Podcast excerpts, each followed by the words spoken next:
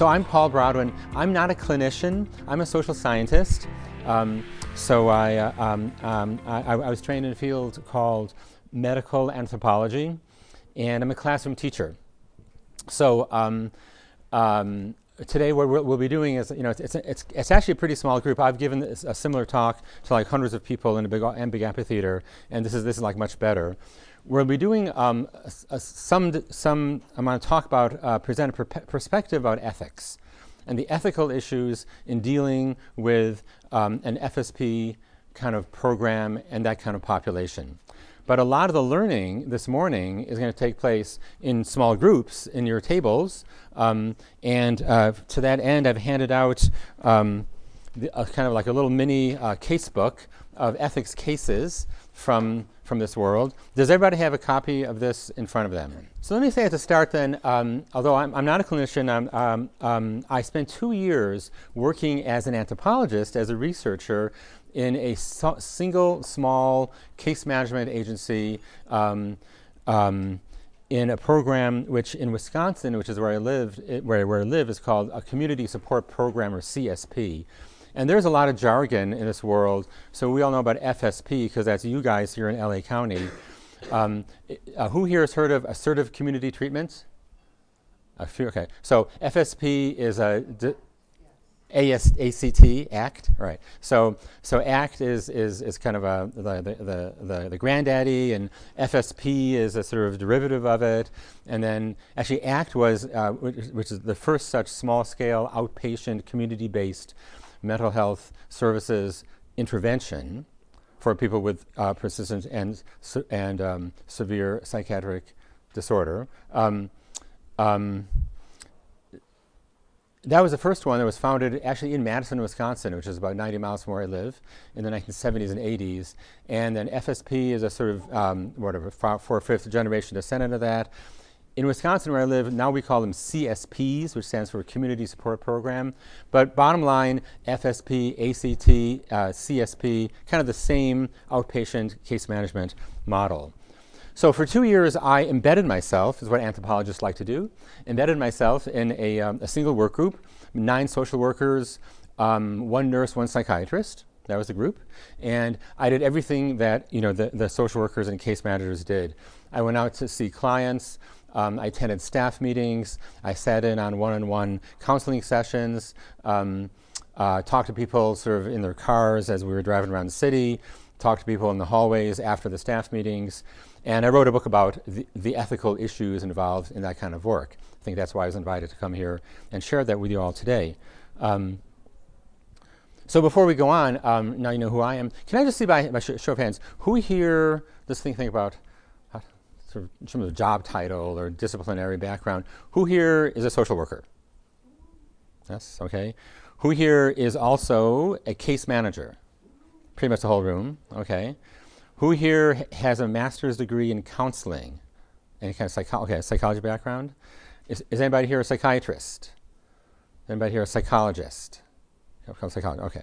Okay, great. So um, that's exactly the kind of the world that that um, um, that I know. And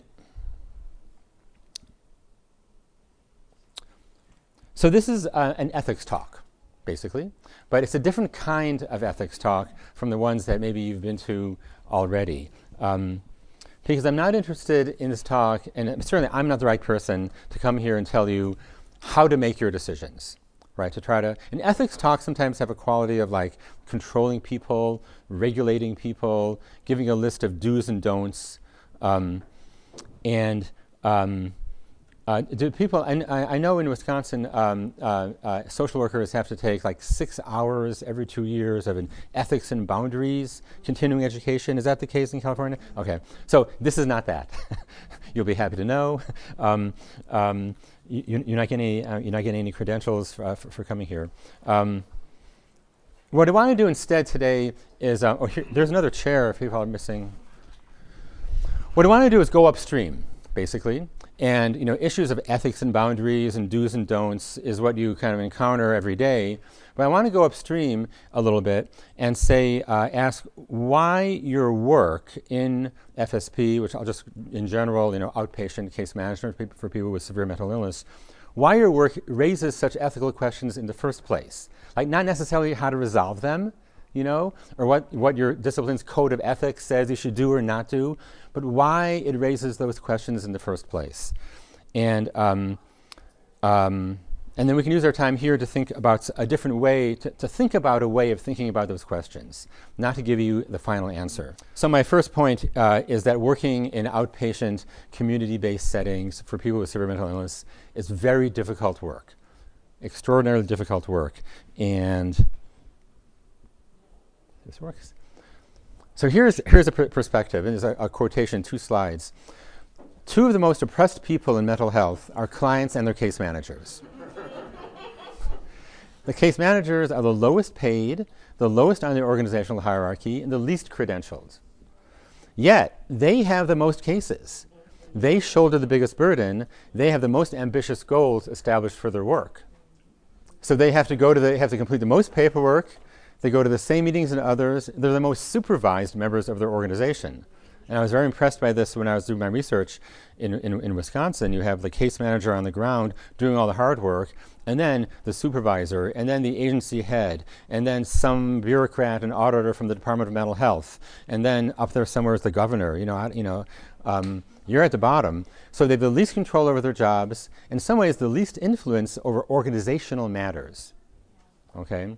So perversely, the people who are the least paid and least credentialed are shoulder our, our what's the word I want? Our, our, our um, like we, we citizens pass off the hardest work and the sickest individuals to individuals who are the least paid and the lowest on, uh, the lowest on the organizational ladder. Okay? Um, so, why am I standing here today? Because I think the ethical issues that you face every day make your work more difficult and more frustrating. And even worse, and here I do speak from my experience as, as you know embedded for two years in an FSP-like program.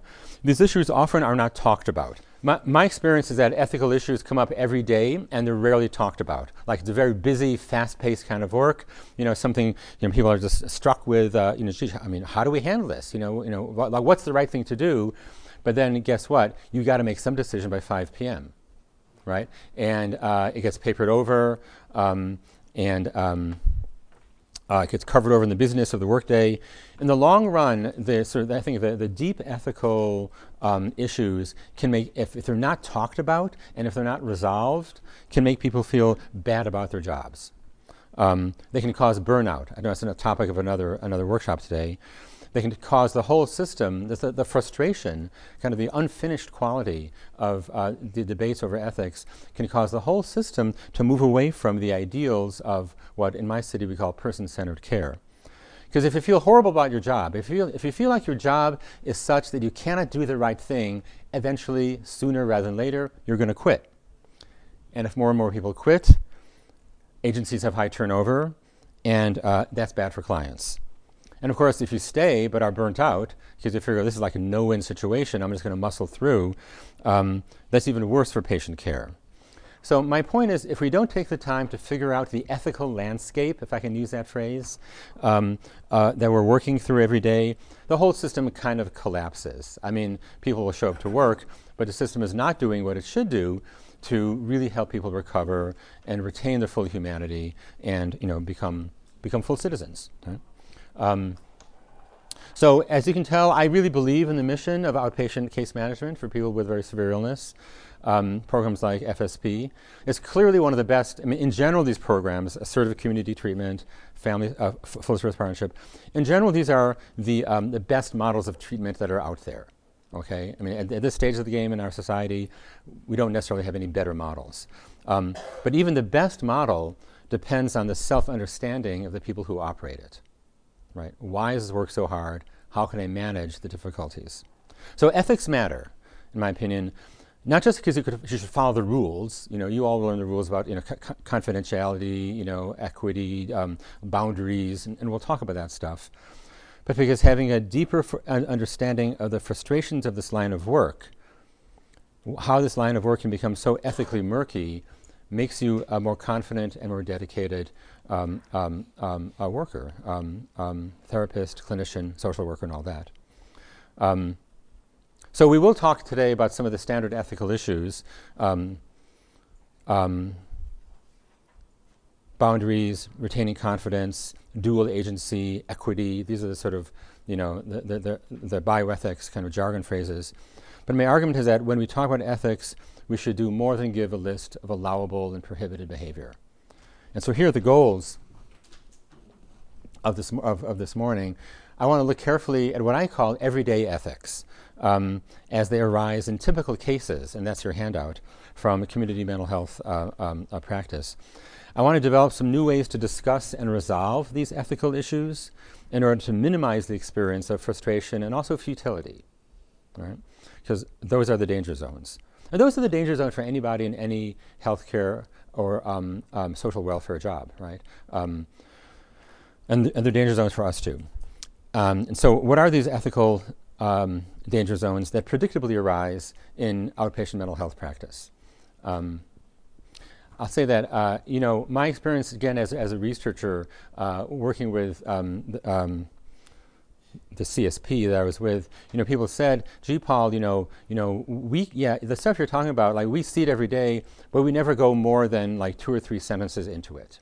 Because in staff meeting, there's, there's like, no time, okay? And, and, and, and, and he's, the, the person said, you know, we don't see the way you see, Paul, we don't see how the same issues arise over and over again right? So here we are outside of the field. We're not, you know, uh, I mean, we have the luxury of this like fantastically beautiful conference center and this great breakfast. So we can kind of relax a little bit and go deep into into issues um, that, in fact, I think do come do come up a lot and are predictable ethical danger zones. So let's start talking. I, I, now I want to give some background and, and some some definitions, and then uh, I want to jump into a case. So just talk a little bit more about these, these phrases like textbook ethics and everyday ethics.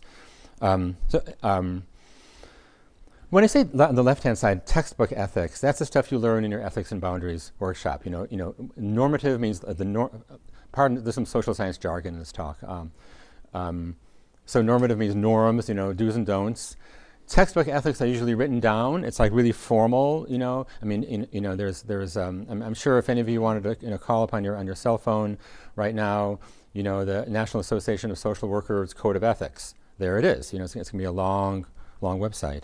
It's all written down. It's based in philosophy and law. Actually, the field of bioethics has two pillars. You know, moral philosophy and and, and, and, the, and the law. It's very carefully reasoned. And, and you know, it's, it's, this is what we want philosophers to do for us to figure out, you know, um, what is a justifiable path forward when you face an ethical issue.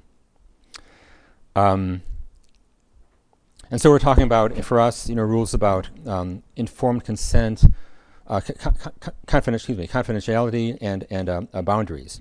But here's the key textbooks don't cover everything, right? That there are rules and regulations which tell you what is allowed but they don't cover the personal experience of uncertainty and anxiety when you feel like you're messing up. Textbooks don't, they don't touch that, right? That stuff is on the right hand side. So um, there is a sort of what I call everyday ethics. People do talk about it or they think about it, they don't write it down. Um, they're not trying to come up with a sort of standard, like one size fits all ethical rule th- when they talk about ethics, they talk about it, it as tailored for the job in the case at hand.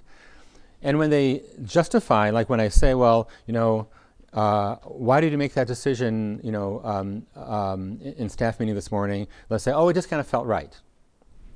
You know, because I've had like five cases like this since I began working here, and you know I know I've made the decision different ways, and usually making the decision this way is the right way to go. So that's why I say everyday ethics is backed up by personal intuition and their own personal personal experience. Um, so we're talking about the right hand side today. Okay. the point is, you don't learn the right hand side by reading a book.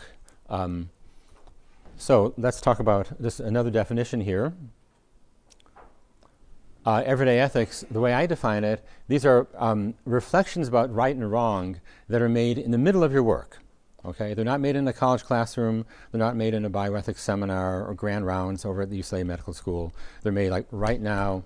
You know, this case in front of us. What's the right way to go? it's an aspect of your own personal moral experience of uncertainty, not of a law or code of conduct. And it's usually something that you talk about. I'm just repeating myself, really. Um, um, uh, these are issues that you talk about with your own work group. By the way, so in the FSP model, um, how large is like a work team? How many people? A lot of variation. A lot of variation. What, what, what's, what's the variation? From a few people to, I don't know, 20 staff. Oh, really? 20 staff. Okay. So, At least one uh, discipline per client, so case manager, therapist, psychiatrist, and potentially clinical uh, okay, so they have that ratio of like discipline per client, but uh, but then but, but but- but then the number of staff members could go from like four to s- like four to s- 20 something. Right. Okay, that's interesting. Okay, yeah, Typical, typical client to staff ratio is 15 to 1. 15 to cl- For, for most 15 to 1, okay. Specialty FSPs 10 to 1. Interesting. Yeah. Okay. So so in, in, in the CSP community support program, it's pretty much like ten to one. Yeah. Yeah. Um, okay. Interesting. So roughly in the same landscape. So if it's like four or five people, or even if it's twenty people, that's the that's the world where these ethical issues get get hashed out. Okay. So and then I'll, I'll, I'll say one one. Um, one more thing before we're going to my next slide.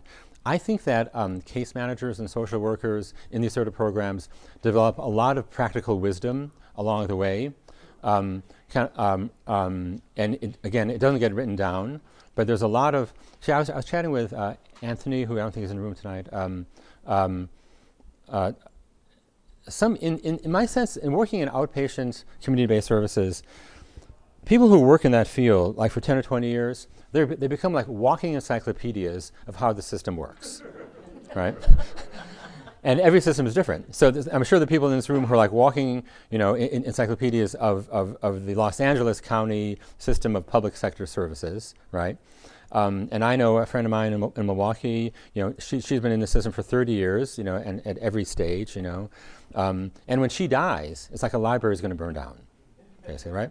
Um, it's, it's, it's like this wisdom which you acquire, you know, by trial. It's like a trial by fire. Um, and this is and th- this this sort of process uh, is how the wisdom gets um, um, uh, laid down. Okay, so talking about this stuff, I'm, what, I, what I'm, all I'm trying to do here is be really articulate and clear with clear definitions about stuff that you probably already know.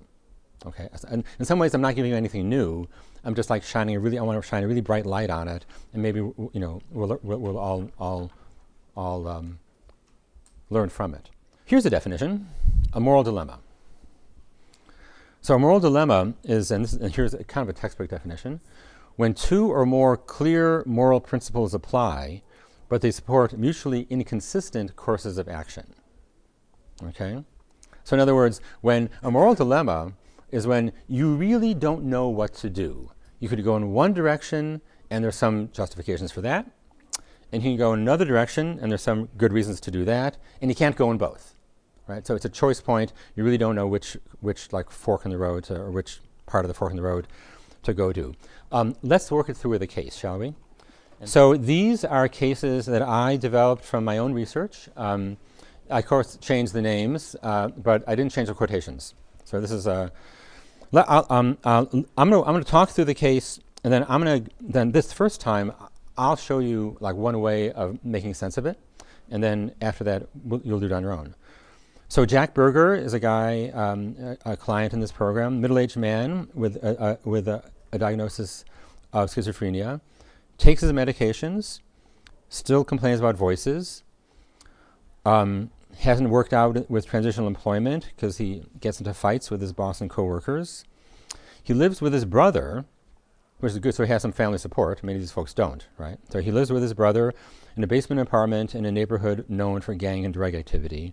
He wants to move. He needs $800 to pay for the security deposit and one month's rent in a better apartment.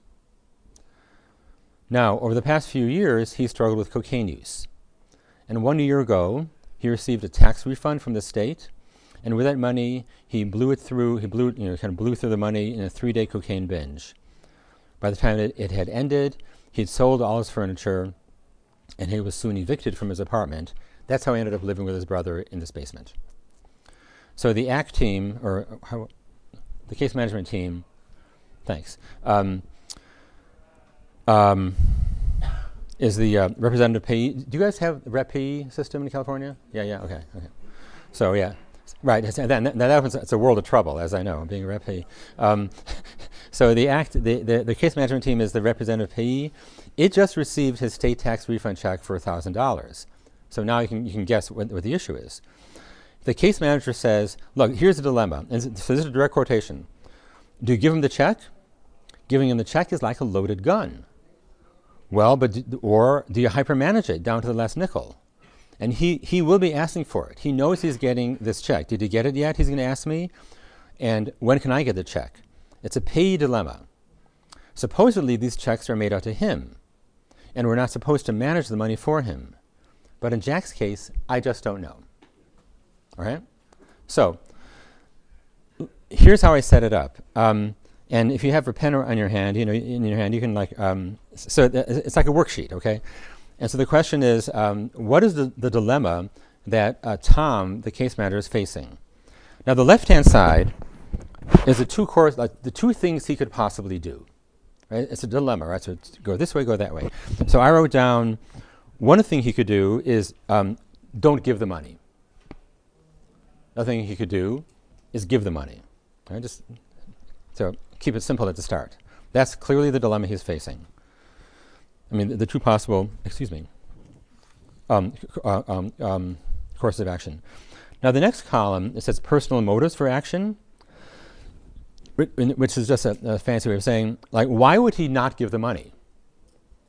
You tell me. What? Huh? Which, oh, you mean the, uh, the client? Okay. Okay, so you don't give the money because you're making a judgment call. This guy can't spend the money in a responsible fashion. Yeah, right. Well, right, right. um, but you know, no, no, no, it's a good point. But the question is, uh, he has to make the decision like in two days, right? So, so um, it's pressing. But yeah, so one one good reason, one feasible reason not to give the money is because the the uh, Tom is making a judgment call that Jack Berger won't be able to use it properly. Um, well, he could say also, I don't want to give the money because my priority is to keep the client housed. That's part of my job. And I'm making a judgment call, which ev- historical evidence is pretty clear. If I give him the money, he may end up unsheltered in, in, in four days. Okay? Okay, yeah. There, there is, you know, and these, the, these are good reasons. Um, so um, you're protecting the client, you're keeping the client housed, you're protecting yourself a little bit, um, and by and also, but but I mean, it's, it's not selfish because by protecting your own time, you're going to have more time for the other people on your caseload. Okay, so lots of different reasons not to give the money. Um, now the right-hand column is. Um, in, uh, if you're interested in medical ethics, the, uh, um, uh, if you're not, just don't worry about it. But uh, if you're interested in medical ethics, the textbook norms, there is a norm behind what people are saying. The, norm, uh, the phrase they use, they, they use is uh, beneficence, right? A high level, you know, ethical principle. In other words, doing good things for other people, right? That mean, I mean, that's what, that's what a doctor does. That's what a social worker does. That's anybody in the healthcare field. In particular, the kind of beneficence ta- people are talking about, where, where kind of fits here, is, is a paternalism, now, paternalism gets a bad rap, I mean, it's, it's, nowadays, but if you look at the origin of the word, pater means father in Latin. So paternalism means acting like a good father. And the people translate paternalism as benevolent protection. Right? Now, it's complicated, of course, but there's, a, there's, there's a, a, kernel of paternalism which is easy to agree with. You know, your job is to protect, to, to some extent, your job is to protect the client, and your job is to do good things for the client. So those are all good reasons to not give him the money. What are some reasons to give him the money, though? I mean, it's a choice point. Because other people around the table, I, I will tell you, other people will tell us, yes, no, you should give him that. Okay. You have to protect the rights of the client self-determination is part of our ethics as social workers. Okay. Okay, so that's it. So, so then, so, so if, if give him the money is the other choice, the other possible choice under motives for action, how did you put it? Protect the client's right to self-determination. Yeah. Okay. You have to give them the chance to fail, right? Because that's how all of us learned. That's how we became adults. We all we were given the chance to fail, right? Yeah. So, like, allow people to grow, and growth can't be predicted perfectly. Maybe this is going to be his chance to, to rise and shine. Yeah. That's interesting. Okay. Okay. So, so here's someone who's coming up with sort of like a kind of like a compromise between the two possible courses of action. That's right. Okay, and then but, but but then if he says F you, give me the money, you're back to base, uh, base one, right? Do you give him the money or not, right? So it becomes another loop of the same. Yeah. The goal of working through these cases is it's twofold. Right? You want to appreciate the complexity, but then you also want to simplify it a little bit. Okay. Um, and um, um, just to get a sense of how these this tiny issue might recur over and over again, even when the details differ. Okay. So, just to finish off the, the, the case, though, on, on this one page, in the right hand column, under the notion, uh, what, do, what do we call it? Um, uh, textbook norms of, of medical ethics. Uh, does anybody know the, the decision to give him the money? What, what would be the sort of like textbook reason?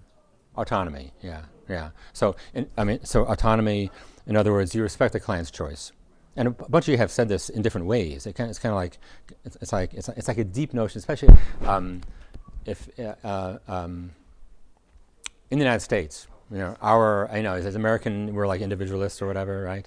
Um, so, um, so, and, and, FYI, in, in uh, bioethics, this, this dilemma between beneficence and autonomy is probably like the basic dilemma in all of bioethics. And you take a walk down to the UCLA Medical School, where they're paid more than we are. They'll be discussing, they'll be discussing autonomy versus beneficence till the cows come home, right? right. Okay, let's move on though, because there's moral dilemmas and then the moral distress. And these are two different things. Okay? Here's a, a, a, a definition of moral distress. Moral distress is when you actually know the right thing to do, but institutional constraints, in other words, workplace realities, make it impossible to pursue the right course of action. Here's the classic definition of moral distress.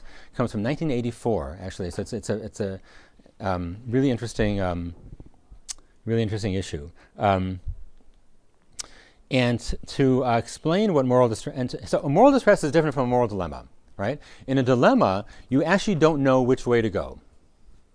It's like a fork in the road. You can go this way or that way. You don't know. In a mo- case of moral distress, you do know which way to go, just that there's like a bulldozer blocking the way that you want to go. Okay? So it's a different phenomenon.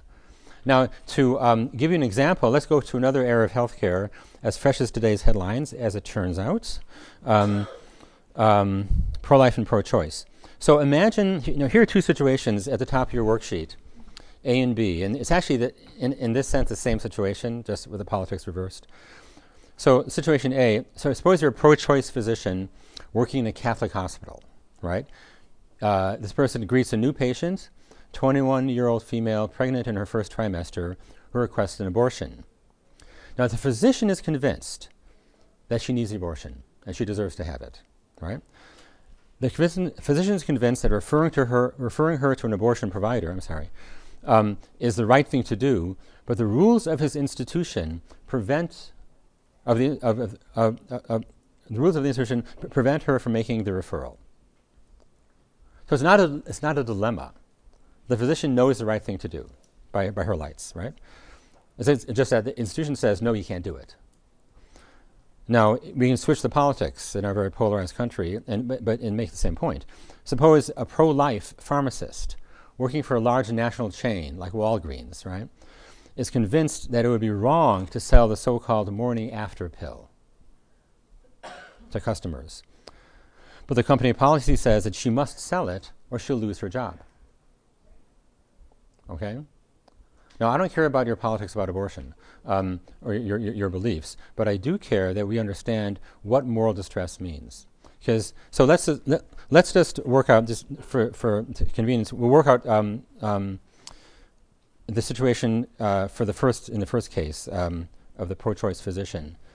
Pardon. Okay, so you see how the way this worksheet is set up.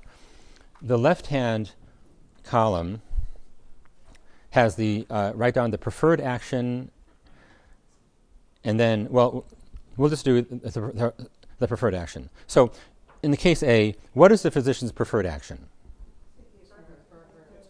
Okay, make the referral. Absolutely. And what would be the person's motives for this for this action? Like, why would the pro-choice physician want to take this action? Okay. Okay. So he's a professional. Oh yeah, it's coming fast and furious. Yeah, want to help the patient, which is beneficence, right? The person has professional expertise, and you know you're hired as a doctor to carry out your expertise. And you said the person has. Yeah, that's right. That's, right. This person has her has her own her morality. So lots of reasons, possible reasons. Um, oh, what, what people haven't said, um, maybe enable patient's autonomy, right? And then what is the obstacle? That's that's that's the middle uh, column. And what's the what are the obstacles to that person's preferred action? The job. Okay. The ru- the rules of the workplace. Huh? Policy. Right. Yeah. So so there's, there's like the ho- hospital policy, which translates into particular rules, and if you go against the rules, you get in trouble and could lose your job. Now, there's not a fourth column here, but the fourth column here would be that physician is going to feel bad. that physician might have a churning feeling in the pit of her stomach, right? Because she knows exactly what is the right thing to do, but she just can't do it. That's moral distress. That's it, right there, okay? Now, um, because things are always really complicated, and as a college teacher, I like to you know, you know focus on the com- complexities a little bit. The other possible action for this person is not to make the referral. Now, what are some possible reasons why this person would agree, would, would decide not to make the referral? Keep their job. It's interesting, right?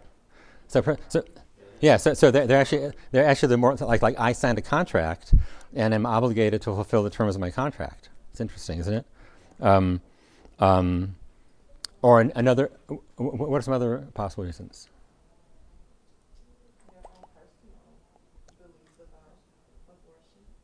Yeah, but, but, the, but the way I set it up is that this person is pro-choice. Yeah, that's why I set it up that way.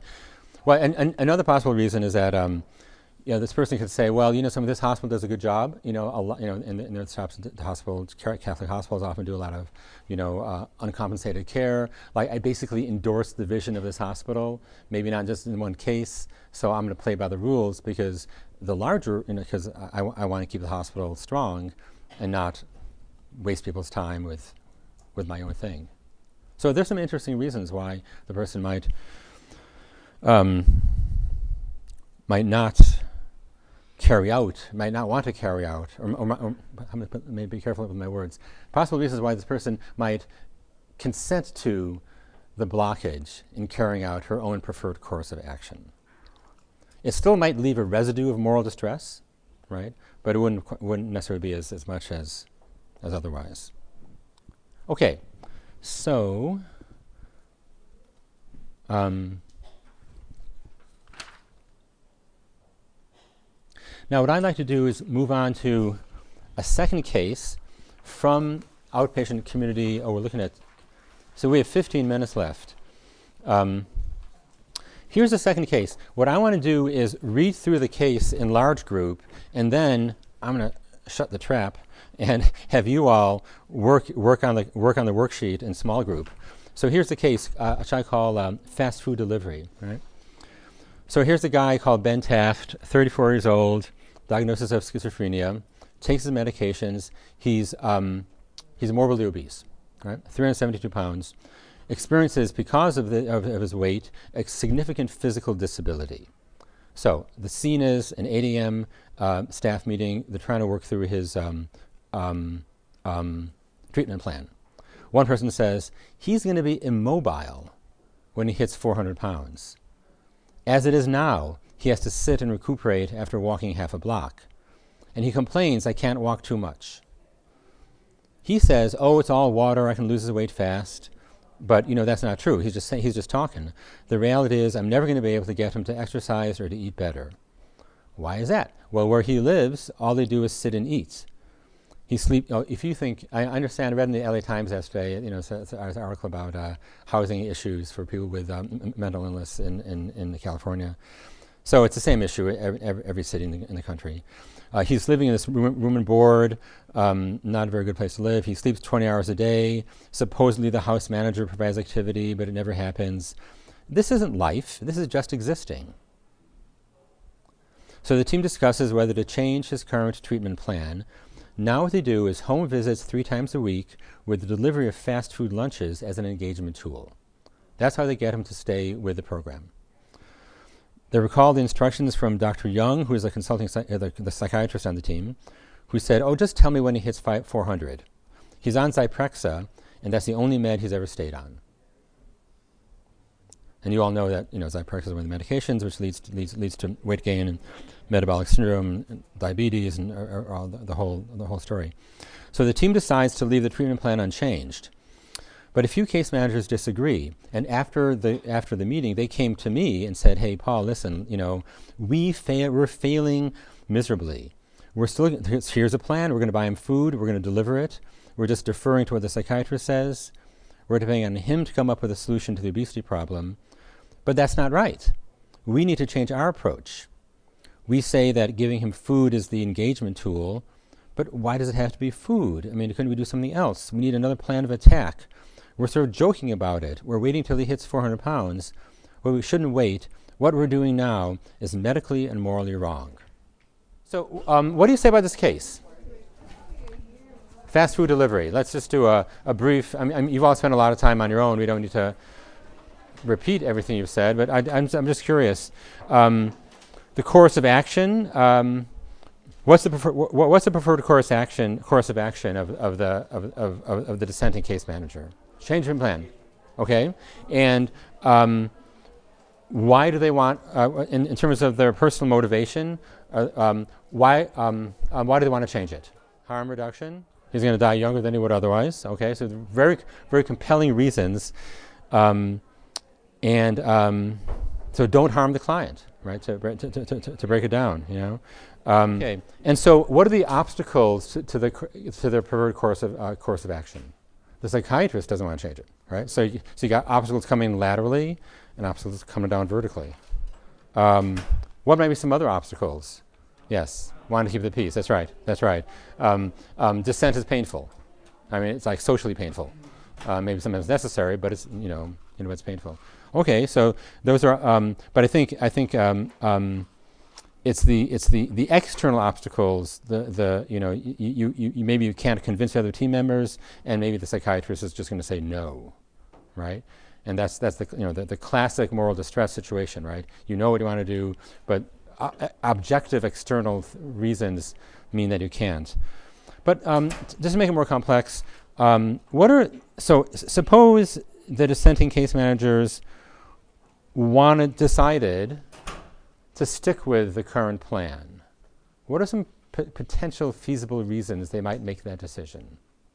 So we're kind of talking like beyond the case study now. It's easier, okay.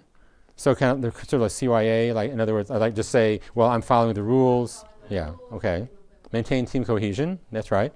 And, and so and so what you're saying is that is, is that people kind of are, are accepting the doctor's logic. Mm-hmm. Yeah. Okay. Right. Right, that's right, that's right. It's interesting. And th- uh, um, I remember from my own research that that was often uh, the, the, the, the, discussion. People said, you know, something, this system, this set we have now is not perfect, but we know it's been working for three years, let's not mess with it. Right? Because maybe if we mess with it, we'll get something even more imperfect.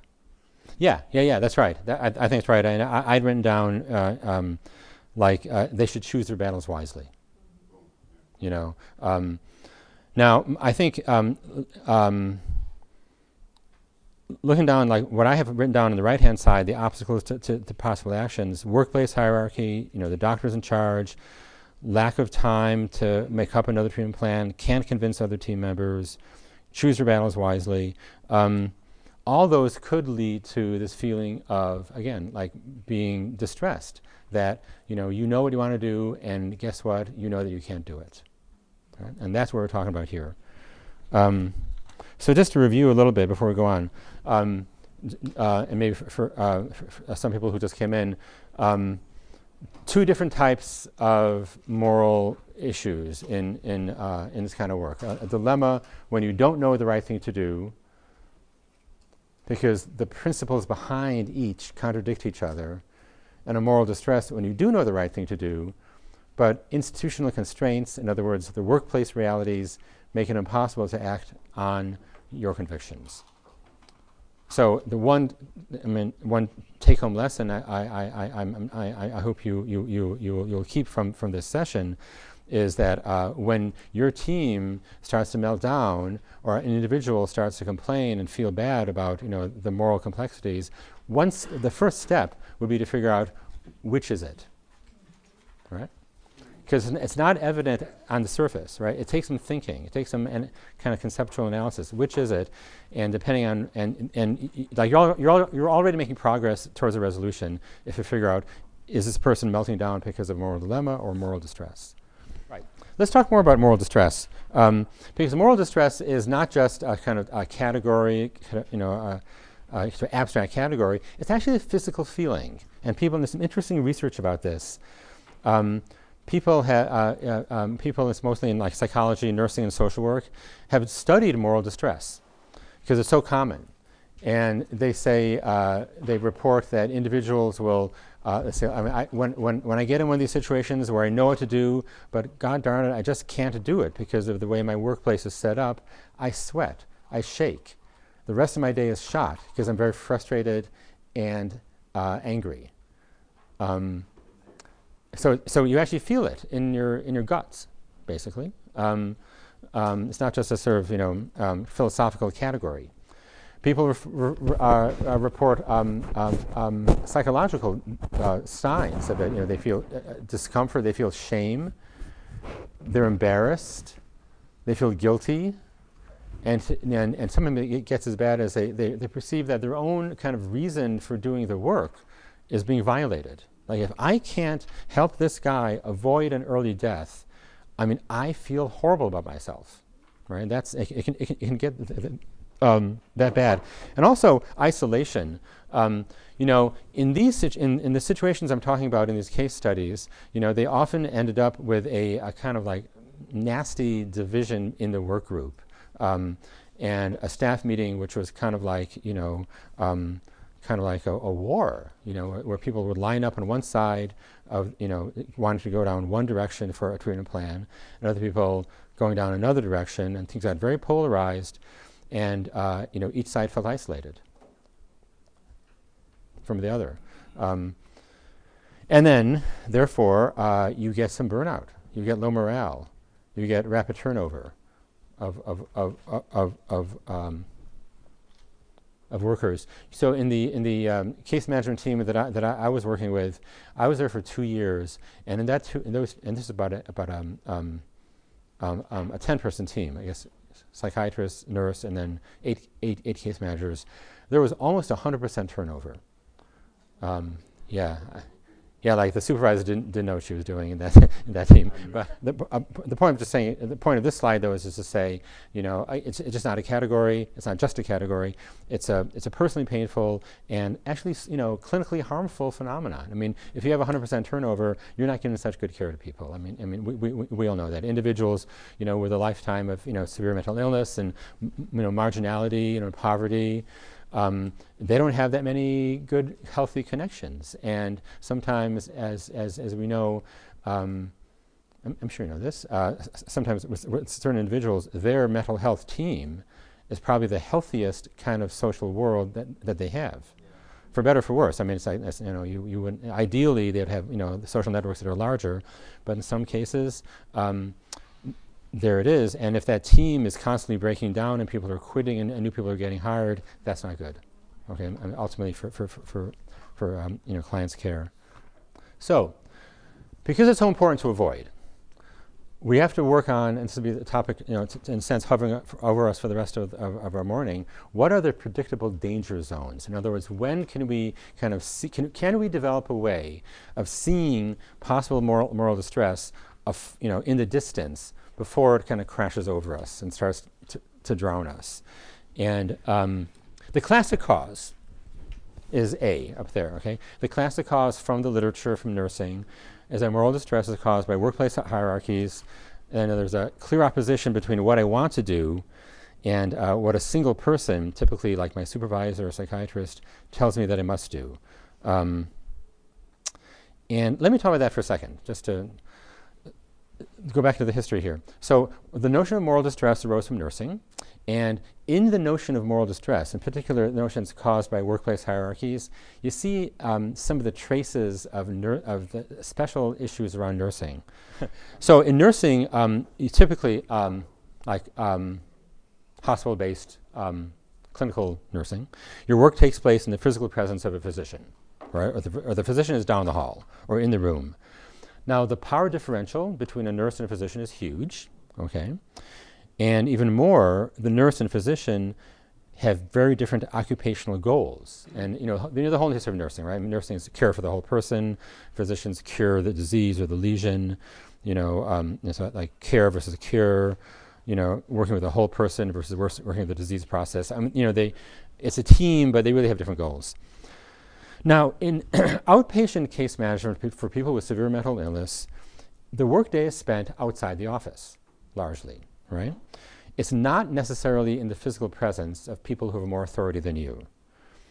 Often the psychiatrist, well, in, in, in my experience, you can tell me what it's like here in LA County, the psychiatrist is often uh, uh, um, kind of works with a number of different teams at the same time. Does it work that way? Okay, so um, in Wisconsin, the psychiatrist was there two days a week and that means three days a week the, the psychiatrist was not there. So you're, you know, you're not, you're not under the gun of, of, of I mean, directly, physically.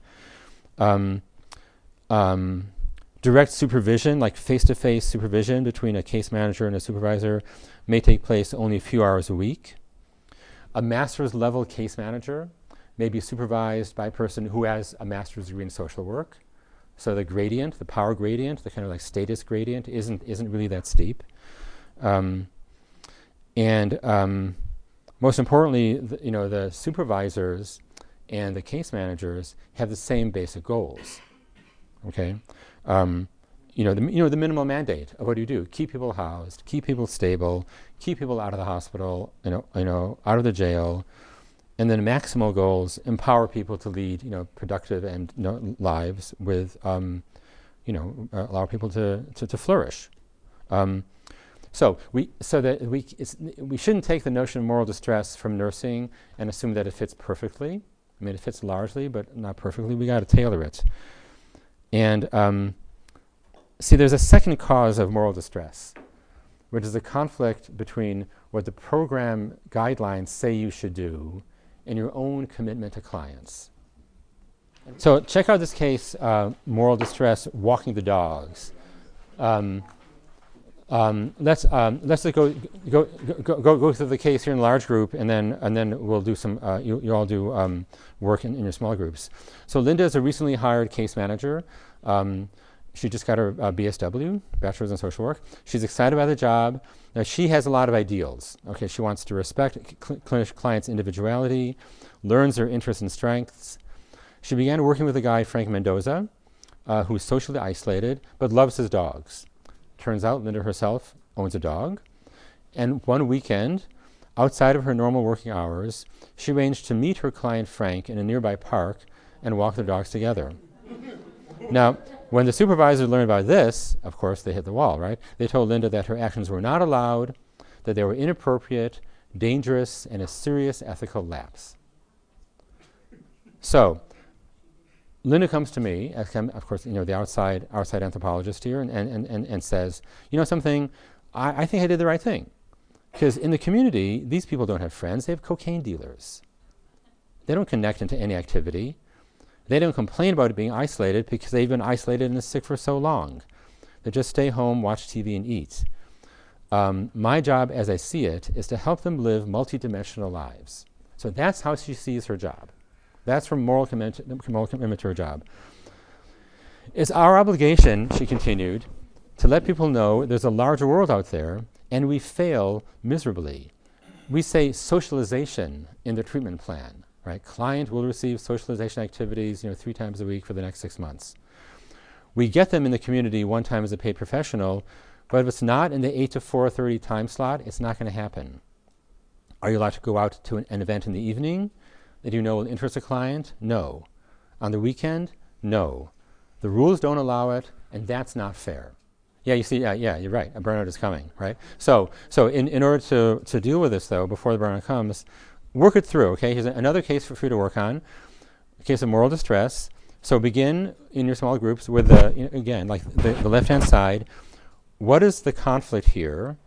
What is the preferred course of action of, of, of, of Linda? What are some other possible actions? Why does she want, why does she support her own preferred course of action? What are the reasons for the supervisors coming down so hard? Right? Um, what are the obstacles and what are some possible ways to compromise? Okay? So take five or ten minutes and work through this case. You, you, really picked up on the fact that she's she's young. She just, you know she's maybe she's like 22 years old. This, this, uh, this young woman. Um, uh, and uh, maybe I, th- I, think I heard people in, in this table say, "Has she ever had a standard, you know, like ethics and boundaries thing?" You know, um, maybe not. Um, and so, so, so, so, uh, just I'm just thinking about our long-term goal is, you know, how, I mean, um, how do you predict these ethical danger zones? How do you navigate around them? Okay, one is to make sure people are properly, uh, you know, advised, you know, from from from from, from the get-go, and don't do public shaming which sometimes does, some, that does happen in staff meetings, right? Are, people are called out, and this is my own personal uh, ideals here. That's probably not the best way of helping people grow in the job. Um, uh, and then, and then your notion, right, and uh, was that um, see, see the way that this, this, the way she ends. She says, "Is it allowed on the weekend? No. The rules don't allow it, and that's not fair." Now, I think what she's doing here is she's backing herself into a corner right? And it becomes a sort of oppositional. There's the rules there, and they're un, and they're un, and they're unmovable, right? They're unchangeable. And there's my internal ethical compass here, and there's a Grand Canyon between them. Okay, and that is a, that's one of these danger zones. So if if there are ways of sh- either you know you know showing well, yeah, the rules are there, but we can come up with a different way of working inside the rules mean, it's not rocket science, but yet, but nevertheless, sometimes it doesn't happen. Yeah, yeah you know, so, so, so, say, but uh, yeah, you're, you're right. I mean, I, I, like acknowledge her passion, acknowledge the good stuff, acknowledge her ethical c- commitment, and then guide after that acknowledgement, and do it, and then do it in that order.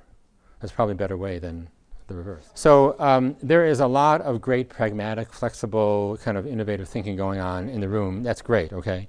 Um, what I want, what I want to um, just focus on a little bit, though, is another commonality, which is issues of boundaries. And every, every table was talking, I mean, you may not even have been using the word, but every table has been talking about boundaries. And the question of boundaries is a, re- I think it's a really difficult one for programs like FSP and, and, and, and assertive community treatment. I'm going to give you three perspectives on boundaries. And this is sort of kind of like a classroom thing, like kind of like artificially pure perspectives. Real life is muddier, but just to open up the conversation, here's one psychotherapy right? So here's um, um, a book from Ethics in Mental Health Care, and she sa- they say the effective therapist works to establish and maintain a boundary that may f- appear artificial, but eventually provides the emotional distance for the patient to develop an autonomous sense of self. Standard textbook by, and literally a textbook. Um, this is like Laura Roberts, by the way, who for a while was head of psychiatry at Stanford, the West Coast person. Um, and I think, like this table over there, I, I, don't know your names, I'm sorry, but you were talking about boundaries, right? And, and I, believe you said something else, which I, I thought was, was, was really, really smart. You said, you said, uh, I'm working with, I'm, you say, I'm working with you to uh, uh, help you make real friends, or, or to teach you some, some skills to make real friends. Like, don't make me the friend, it's sort of like an artificial friend. I'm teaching you skills to make real friends, right? And that's a beautiful way of putting it, okay? And, and, and that fits this quote, okay? So, that's psychotherapy. And to some extent, what you do is like psychotherapy. Right? Here is Mona Wasow, who is a, one of the, uh, a social worker from Madison, Wisconsin. She says regarding uh, case managing, in any 10 minutes, a professional in a community support program like FSP or ACT may be expected to take a consumer out for coffee, which is friendship, and also hand out the medication, which is a professional. So where she asks rhetorically, where are the guidelines for this blurring of boundaries? So that's another perspective about, about boundaries. It's different from the first. This perspective says the boundaries are blurred, right? The boundaries are not as clear in your line of work as they are for an office based psychotherapist. Okay? So then, to kind of keep on moving in the same, in the same direction, here's an indigenous activist from Australia. And she says the boundaries for advocates, right? And she says, if you've come here to help me, you're wasting your time. But if you come here because your liberation in some way is bound up with mine, then let us work together. Now, this is the polar opposite of the first quote. Okay? Now, you can decide what kind of sense to make of this. But uh, for this quotation, and so this is outside of the world of mental health, but maybe it's relevant. Uh, for me, I always, talk, I always thought of this as um, getting away from the helper and the helpee, right? And part of the whole, if you go back to the, you know, the, re- the really strict psychotherapy uh, boundaries, I mean, th- the strict psychotherapy, you know, classical, it actually goes back to Freud, um, notion of boundaries, it depends on the other person staying in the role of the patient and me in the role of the doctor, right?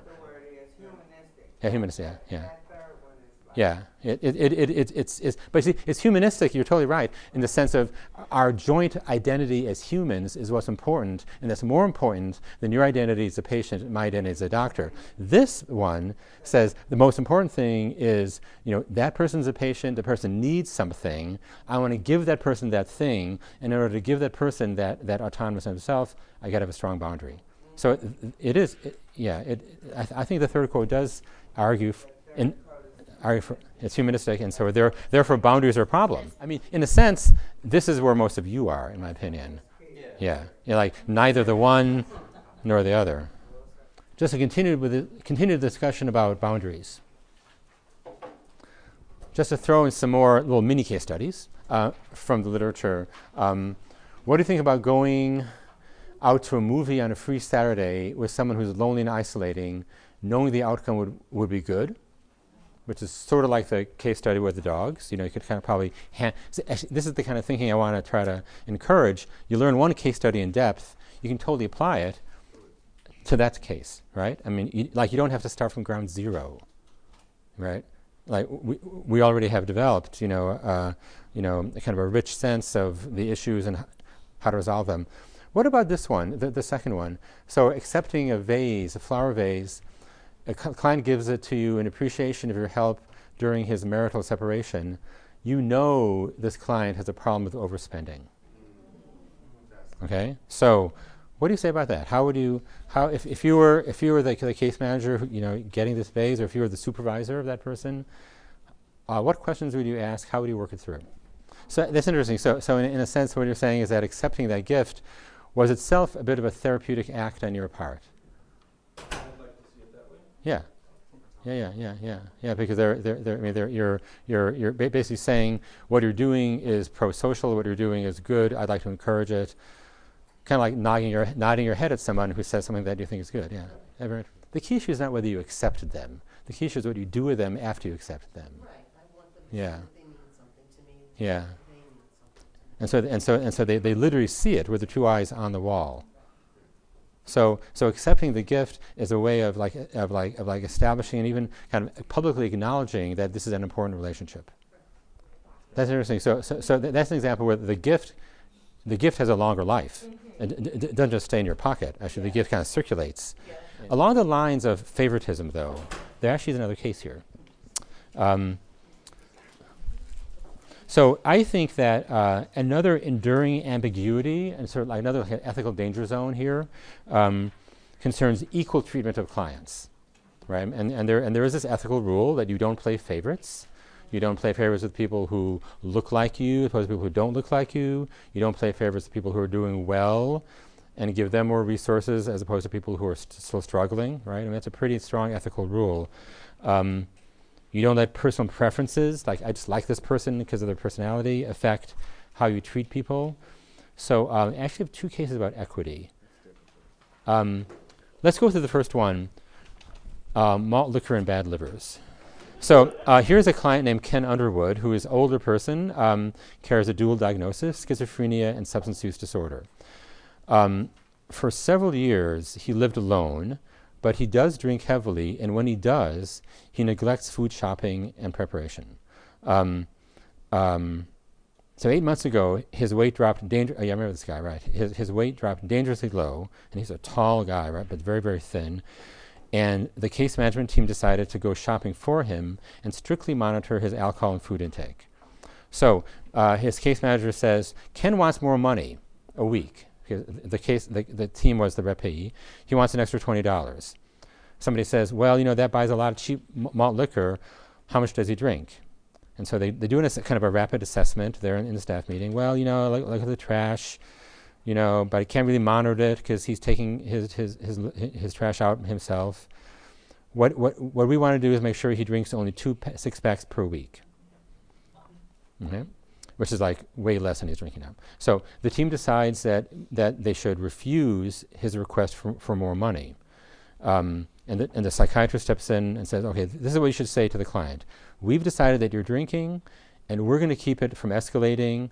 We're not going to give you the extra $20 you want because we're afraid you're going to go back to the way you were before, and before he really died. He almost died, almost died. He, he, he came really close to dying.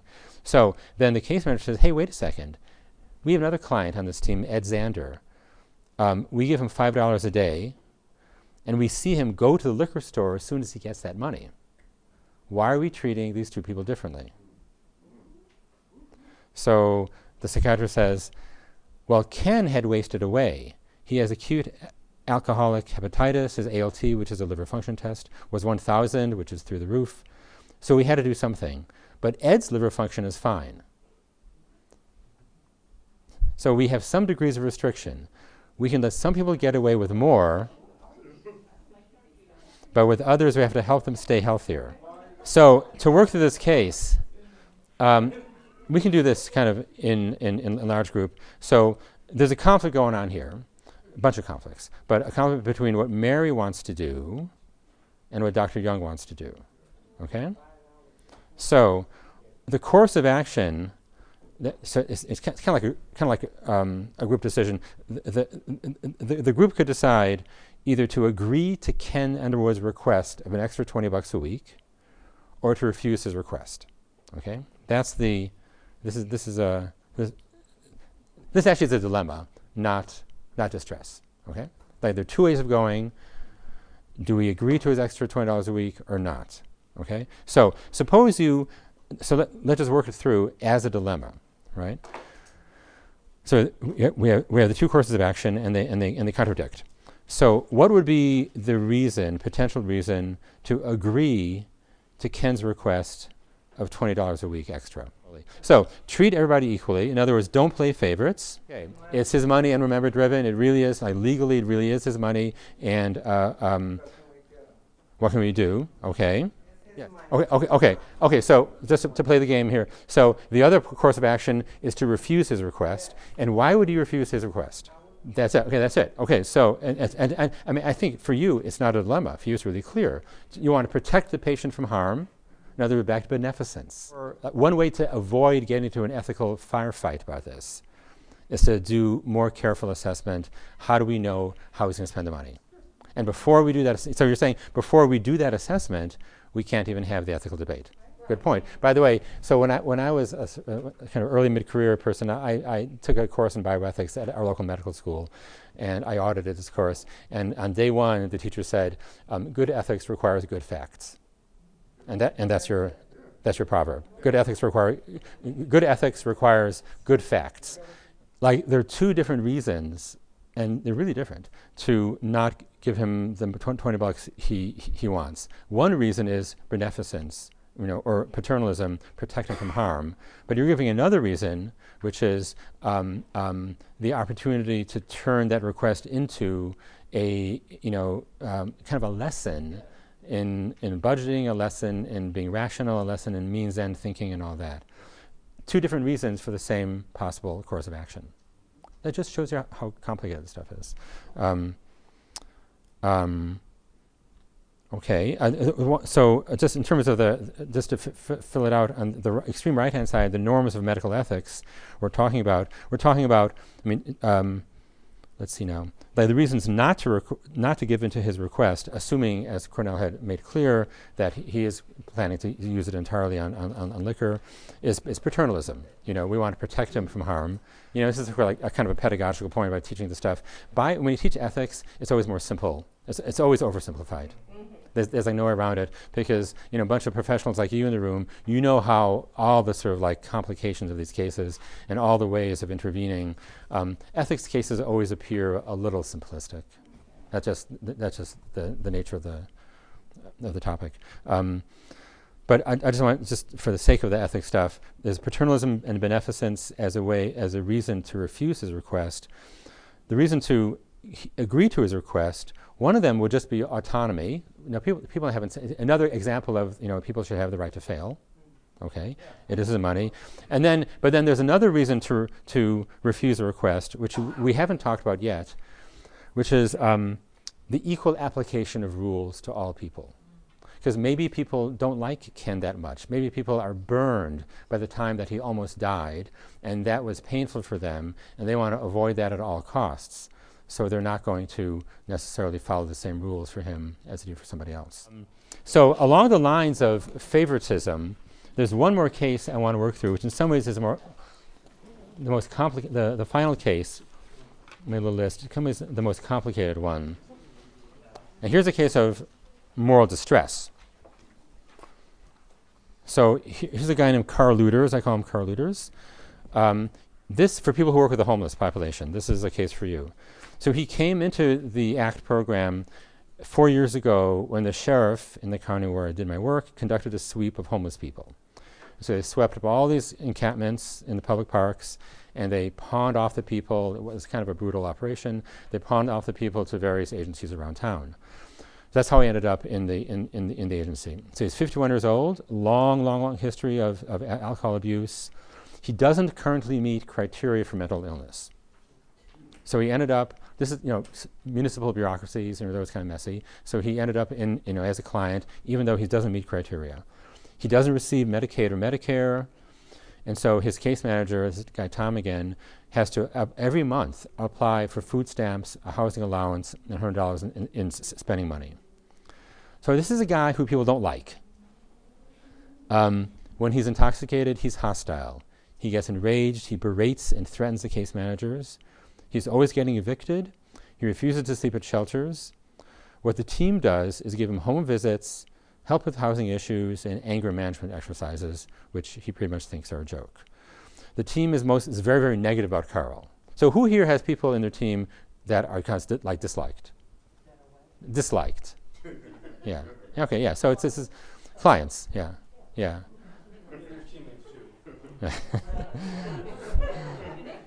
so, so people who are disliked, you know, I mean, it's an issue which you know we have to deal with it. The team says, "Listen, he's not on money. We're not managing money for him. He, he doesn't have a mental illness. He's just an alcoholic." And they're kind of moralistic, like he's just he's just a mean drunk right? That, that, that, that's what they're saying. No, ma- no, matter what we do, he's going to be angry. We're not really monitoring anything. He takes no meds. So we're not going to spend, because this, this case management team has like a petty cash kind of fund, which they can use sort of ad hoc basis. Um, um, and so they, they refuse to spend petty cash to buy him tobacco, which he wants, or other household items. Now, Tom, the case manager, thinks that he, he deserves more money. That's what that, that's his phrase. He says that's that. It's good you notice that because deserve is a loaded word. Okay, but that is the word that he's using. Because I see engagement keeping him happy as a main issue. If he has tobacco and money, he'd be happy for a week. The team thinks that if we buy him tobacco and toilet paper, he'll use the rest of his money to buy alcohol. But you know, there are multiple things attacking him. He's malnourished, and all this is true, by the way, because I, I, I knew this guy.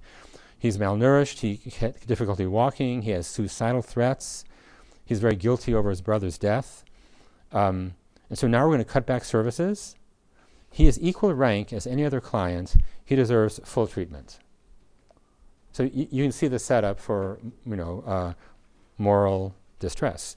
So Tom goes on, and he's this is an interview, a one-on-one interview. He says, "Look, Paul, some clients are liked more than others. We don't like to talk about that. Some clients get a break because they're liked. Client A will get a break, but client B won't because client B is not liked. If you're pleasant, you get that extra outing, you get that extra time, but I can't say that at the staff meeting table and still be employed. The, the, this is a moral distress, so there's a conflict between what, between what Tom wants to do and what the team wants to do. why do they each have their feelings, and, and what are some possible compromises if, if, if they exist? If you were in charge of this team, I mean, clearly, th- this, this, is, this is a situation that's like headed for a breakdown. It's a situation where, where Tom is headed towards moral distress, right? Because he really wants to give this guy the money to give him at least some smokes, you know, have him, have him you know, uh, he, he wants to like push back against the fact that the rest of the team hates Carl, and he is being uh, opposed by the rest of the team and by the supervisor. Though I don't think I said that here. So, how would you? Um, are there some compromises you could find to sort of avoid the uh, moral distress or lessen it? The, the team is saying no petty cash at all for whatever reason whatsoever because we hate the guy. And Tom is saying, you know, this guy needs, you know, he, he needs petty cash to buy toilet paper and cigarettes and whatever. The team says, well, if we give him the petty cash, he might just use it on more on more drink. And you're saying, well, you know, there's a compromise here. Give him enough petty cash to pay for necessities, but not enough to pay uh, for cigarettes, which sort of satisfies both sides. It sort of leaves both sides unsatisfied, but that's a definition of a compromise. It's a swap. It's a swap, right? Right. Right. We will give you the tobacco if if you agree to use the tobacco paper rolling stuff as a chance to talk about your life. The, just I'll, I will tell you that I never thought of that before. The notion of using the t- kind of, you know ro- ro- ro- roll your own cigarettes because because these the, these these case managers, of course, uh, do you guys do you guys do the, do you do like med setup like with with pill cassettes? Is that p- part of what you do? Y- y- Oh, so oh, okay. So so in this in this in, in, in this setting, the case manager bringing the medications to the uh, to the client's home, you know, ev- sometimes every day or once a week, and they would take the medications from the pills and put it in like a little seven-day pill cassette, what we call what, what they're called. Um, I mean, that would take a long time, and it would, could take like a good 25 minutes. And during that time, the, the, the case manager would say, well, now, now um, what is that for? That's for these symptoms, and how many times do you take it? And, you know, it takes some time, and people's ar- and fingers aren't necessarily that agile. So it becomes like a little social activity, just like rolling cigarettes. Yeah, very interesting point. Okay, uh, okay, so we just have um, 10 minutes left, and I, I want to um, get to the, um, the final point, which is um, kind of a set of steps. It's actually on the final page of your handout. But let me, let me build up there a little bit. Um, and just to repeat things that people have already said, just kind of to take, walk up the staircase pretty rapidly. First of all, you know, mo- moral distress comes about, as we know, because when, when what you want to do, you're not allowed to do because of outside, outside objectives. And as someone in, in this r- table said, people who get into this line of work typically are very kind of morally kind of c- um, um, committed people. Okay, and these are quotes from a woman who did research with an ACT team in North Carolina. Um, and the people were talking about, well, wh- why did you take this job? I took this job not for the money. I took this job for the love. Okay, this is not even a job anymore for me. Right, it's a life's work. It's a vision, a mission. It's a family. Um, feel responsible for these pe- my clients. I can't let them down. People who st- work here and who stay here either adopt this mission or they go. Okay, so this is this is the st- this is a starting point. Like if if people didn't feel this way, they wouldn't experience moral distress. The stakes just wouldn't be that high. Okay, so it's important to, to, j- just um, just be clear about this. Um, and uh, I'm going to skip a slide but the, the phrase that you find in the social work literature is the, um, the well-intentioned perspective. That's it's a jargon phrase people use. You know, people have. I mean, I'm not so sure hedge fund managers have good intentions, um, but we do. We have. You know, we have a perspective. We're, we're, we're in this for, you know, for really good reasons, for, for really high reasons. But this, per, so it's a it's a self-image people have, right? Their well, well-intentioned perspective, and it is challenged by a bunch of different things. Um, it's challenged by, first of all, a kind of limitless responsibility to clients. I was chatting with, with that, that table over there about the, f- and the FSP clients don't stay with a given agency for like 12 to two year, 12 months to two years roughly, and, um, and you, may, you should know, by the way, ACT, which is the kind of parent model here, that's set up for clients to stay with the agency for as long as they live if they need it. You know about that? Yeah, okay. So, so that is a big responsibility. You're taking responsibility in really concrete ways every day. Com- and and um, um, in my experience with ACT, it's very, very, very difficult to um, um, discharge a client. right? Like there's nowhere for them to go, you know, basically. Um, so you stay committed to clients no matter what, and, and, and the clients do become, you know, dependent on you. And in some ways, that's a good thing. In some ways, it's not a good thing. But, but the dependency is real. So your, your, your perceived self-image, you want to do really good things for people, is challenged by the fact that they need so much and no one could possibly meet all their needs. So that's one challenge. Um, let me. Right, and here, here's a, just, uh, just for fun, here's an interesting quote. Your work is more difficult than doctors in this regard. And there's a book I read a long time ago by this, uh, one of these books about a guy's first ex- experience as a, as a, as a first year resident. And he's talking about, just to show you how, di- how, how different your work is and how much more difficult, he's talking about, um, oops, Stacy, um, working at an ER when he was a resident and a, uh, a, a, guy comes in um, with, um, who was admitted to the ER after a suicide attempt. Okay? And so here's the quote. Um, maybe the guy, the, the patient needed a civil commitment, but the psychiatrist, you know, the, the, the, attending said that it was probably unfeasible to, to get it. And so the young man, that is the patient who was, had tried to commit suicide, was free to go. I watched this young man leave the hospital, walk down the steps, and down to the sidewalk at the edge of a busy street. Besides me, beside me, in, in, the, in the hospital entrance door, right? Beside me, there was a statue of Galen. You know who Galen was? Galen was the um, Greek physician, sort of like, probably like uh, um, a lot of our ideas about medicine come from Galen, so ancient Greek. So the, the statue of Galen stared down at us, of a very dramatic scene. And the statue of Galen seemed to say, This is not medicine. This is not my sphere, my sphere of responsibility. So I watched the guy try to commit suicide until he disappeared into the warm night. So it's an excerpt from this book, uh, Becoming a Doctor. I think if you're a doctor, there is a limit on your responsibility. You know, you are responsible. Respo- if you're working in an, in an ER, you're responsible for the stuff that happens in that ER, in those four walls, and for the duration of the time that the patient is there. But if you're a case manager in a program like FSP or ACT, there's no limit. That's another challenge to the well intentioned point of view. Um, so, you have the self image. It's also challenged by your, by your relatively low authority. Uh, the people I worked with, thank you very much. The, the, the, the people I worked with in, in, in, in the um, in ACT program would always complain, you know, the probation officer doesn't return my calls, the ER doctor, the ER nurse, you know, ignores me, the families blow me off, you know, it's, it's, it's, it's, it's difficult.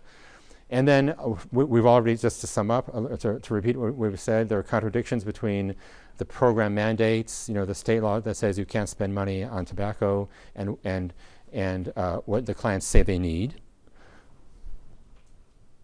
And so, what do we end up with here at the end of at the end of our morning? We end up with a perfect storm, in my in my opinion. Um, here are some of the the ingredients of the perfect. I mean, the, the basic four ingredients. We see ourselves as compassionate and wanting to help, as beneficence. The program gives us limitless limitless r- r- um, um, responsibility because we're like the last man standing for the people who have very very complicated lives. The relationships sometimes are long term, but even if they're short term, they're very intense and there's very very low authority, you know. Um, so, um, how do we navigate the perfect storm? And here we come to the final page of your handout. So, if you can look at that, please.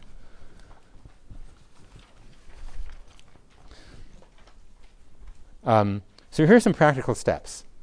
When the and just uh, here I am summing up stuff I've said uh, for the whole morning. Um, um, ways of um, um, handling the ethical issues that can divide the team, ethical issues that can take up precious time in staff meetings, um, ethical issues that can lead to like very rapid turnover and low morale. I would suggest first deciding if the problem is a moral dilemma or an example of moral distress. That's, I would say that's, that's step one. Step two, recognize what are the signs of um, distress? Are people um, are, are, are, people getting bummed out? Are people are, is, is, is, morale falling? Are people calling in sick? Are people quitting work and going off drinking? That's what the people in my, my, my, my group did. I mean, that's how they handle their moral distress, you know. Um, um, and then, um, so, so you know, kind of like, in a sense, like take the temperature of the, of the team in that, in, in that sense. And then do an ana- analysis of the case. Here's my, my, my most direct suggestion. You know, we've, we've, we've, we spent three hours today doing case analysis, right? You can do this on your own. You can take these cases back to your team if you want to, you know, use them, you know, um, or you can cook up your own cases based on, you know, ch- change the details of names and everything. But you know, uh, I mean, I think I think uh, uh, people working with homeless populations have a specific kind of case, or working with y- younger people, um, court order treatment. Analyze the case, analyze the conflict between what courses of action people are, are, are, are wanting to take, why they want to take those motivations, and then even below that, what are the deeper personal reasons for those motivations, um, and then pinpoint the core conflict, right? Like what's like what's causing the conflict? Are there competing principles, autonomy versus beneficence, for example? Are there, is, commit, is, it a, is it a case of one's own individual conscience pushing you to do something and the workplace hierarchy saying, no, you can't? Is that the core cause? Is it a conflict between your own commitment to clients versus what the pro, uh, like kind of more abstract guidelines of the program say? Like we were talking about, like writing a treatment plan. The treatment plan verbiage has to be a certain way, and yet you know that what the client needs is something different. Okay? And then another point, which kind of comes up in the another possible reason for the conflict, came up in the final case. You know, uh, li- resources are limited. You know, petty cash is limited. Um, uh, time is limited. Um, and often uh, people want the client to have everything they need, but the world does not allow them to have everything they need. Maybe that's the core conflict. So just, I'm not saying solve these, but I'm saying identify them. Otherwise, it's, it's, it's too murky. It becomes a sort of car, like a, like a train wreck, you know, and all these different issues are floating around. Um, if, you know, so the, just the work of analysis, you know, and kind of patiently working through a case has any benefit, the, ben- the benefit is to sort of disarticulate, like, like, like take apart the possible, the possible reasons for the core conflict. And then I would say um, to make moral distress an open topic for discussion. Right? Typically, people don't talk about it. Typically, they handle it on their own, between the two ears, you know, um, uh, after work, kind of, you know, in kind of complaining about it, or they, or they, or they just, you know, they just stuff it, frankly. Um, and having moral dis- distress be an open topic for discussion, I think, could, can go a long way. And you all are mental health professionals; you know how to have this kind of discussion without, without, you know, blaming and shaming. Um, are there concrete ways to find to honor the individual's conscience and to advocate for the client?